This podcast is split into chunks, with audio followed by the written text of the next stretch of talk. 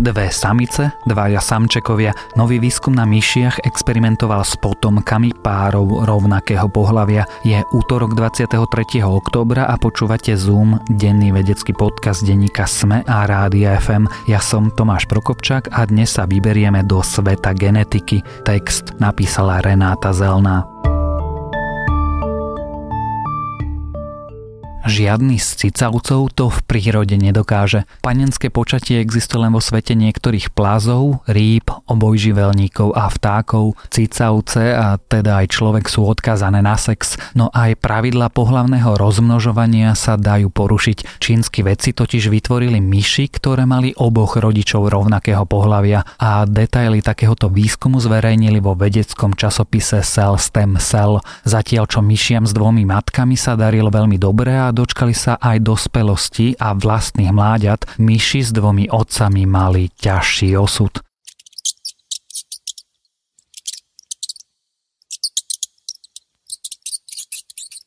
Niektoré zvieratá nepotrebujú na párenie partnera, vystačia si jednoducho s tým, čo majú sami k dispozícii vo vlastnom tele. U cicavcov to nie je také jednoduché. Ak by ste sa pokúsili len tak spojiť dve vajíčka či dve spermie, nefungovalo by to. Výsledkom takéhoto spárenia by boli mláďata s vývojovými anomáliami a neschopné života. Počas vývoja spermí a vajíčok sa totiž deje genetický jav zvaný imprinting, ktorý vo svojej podstate bráni v rozmnožovaní dvoch rovnakých pohľadov hlavy. Imprinting zjednodušene vypína určité materské a otcovské gény. Ak sa stretnú dve bunky s rovnakými vypnutými génmi, vývoj embria neprebehne. Čínsky výskumníci sa však pokúsili do tohto mechanizmu zasiahnuť. Nepárili však iba dve vajíčka či dve spermie. Pri stvorení mláďat využili aj haploidné embryonálne kmeňové bunky, teda špeciálne bunky, ktoré obsahujú polovičný počet chromozomov, rovnako ako pohlavné bunky a DNA iba od jedného rodiča. Vedci z Čínskej akadémie vied teda spojili vajíčko a špeciálnu kmeňovú bunku od druhej samičky. U samičiek vypínali tri imprintované gény, u samcov bol postup o niečo ťažší. Aby všetko fungovalo, museli vypnúť 7 génov a okrem spermie a špeciálnej kmeňovej bunky museli vedci použiť aj vajíčko s odstranenou genetickou informáciou, do ktorého vstrekli materiál od dvoch otcov. Vajíčko potom vložili do náhradnej matky, Výsledky spárenia dvoch samcov a samičiek sa výrazne líšili. U samičiek vytvorili vedci 210 embrí, z ktorých vzniklo 29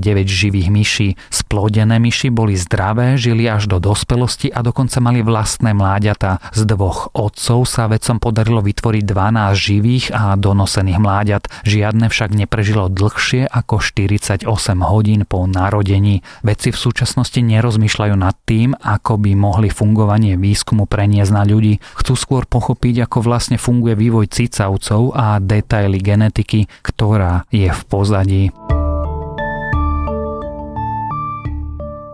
Ďalšie správy z medicíny. Ak si myslíte, že podľa prejavu spoznáte klamára, pravdepodobne sa mielite. Nový výskum hovorí, že verbálne a fyzické znaky lží sa spoznávajú oveľa ťažšie, ako si ľudia zvyčajne myslia. A mnohé znaky, ako napríklad gesta rúk, ktoré si často spájame s klamstvom, v skutočnosti častejšie podvedome používame práve vtedy, keď hovoríme pravdu.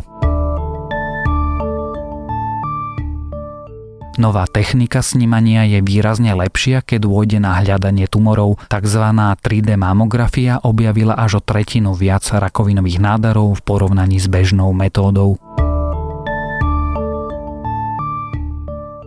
Medicínska marihuana môže pomôcť pacientom s roztrusenou sklerózou, naznačuje nový výskum. Ukazuje, že má vplyv na symptómy ochorenia, aspoň podľa názoru pacientov. Lekári však až takí optimistickí nie sú, vedci preto hovoria o potrebe ďalšieho výskumu.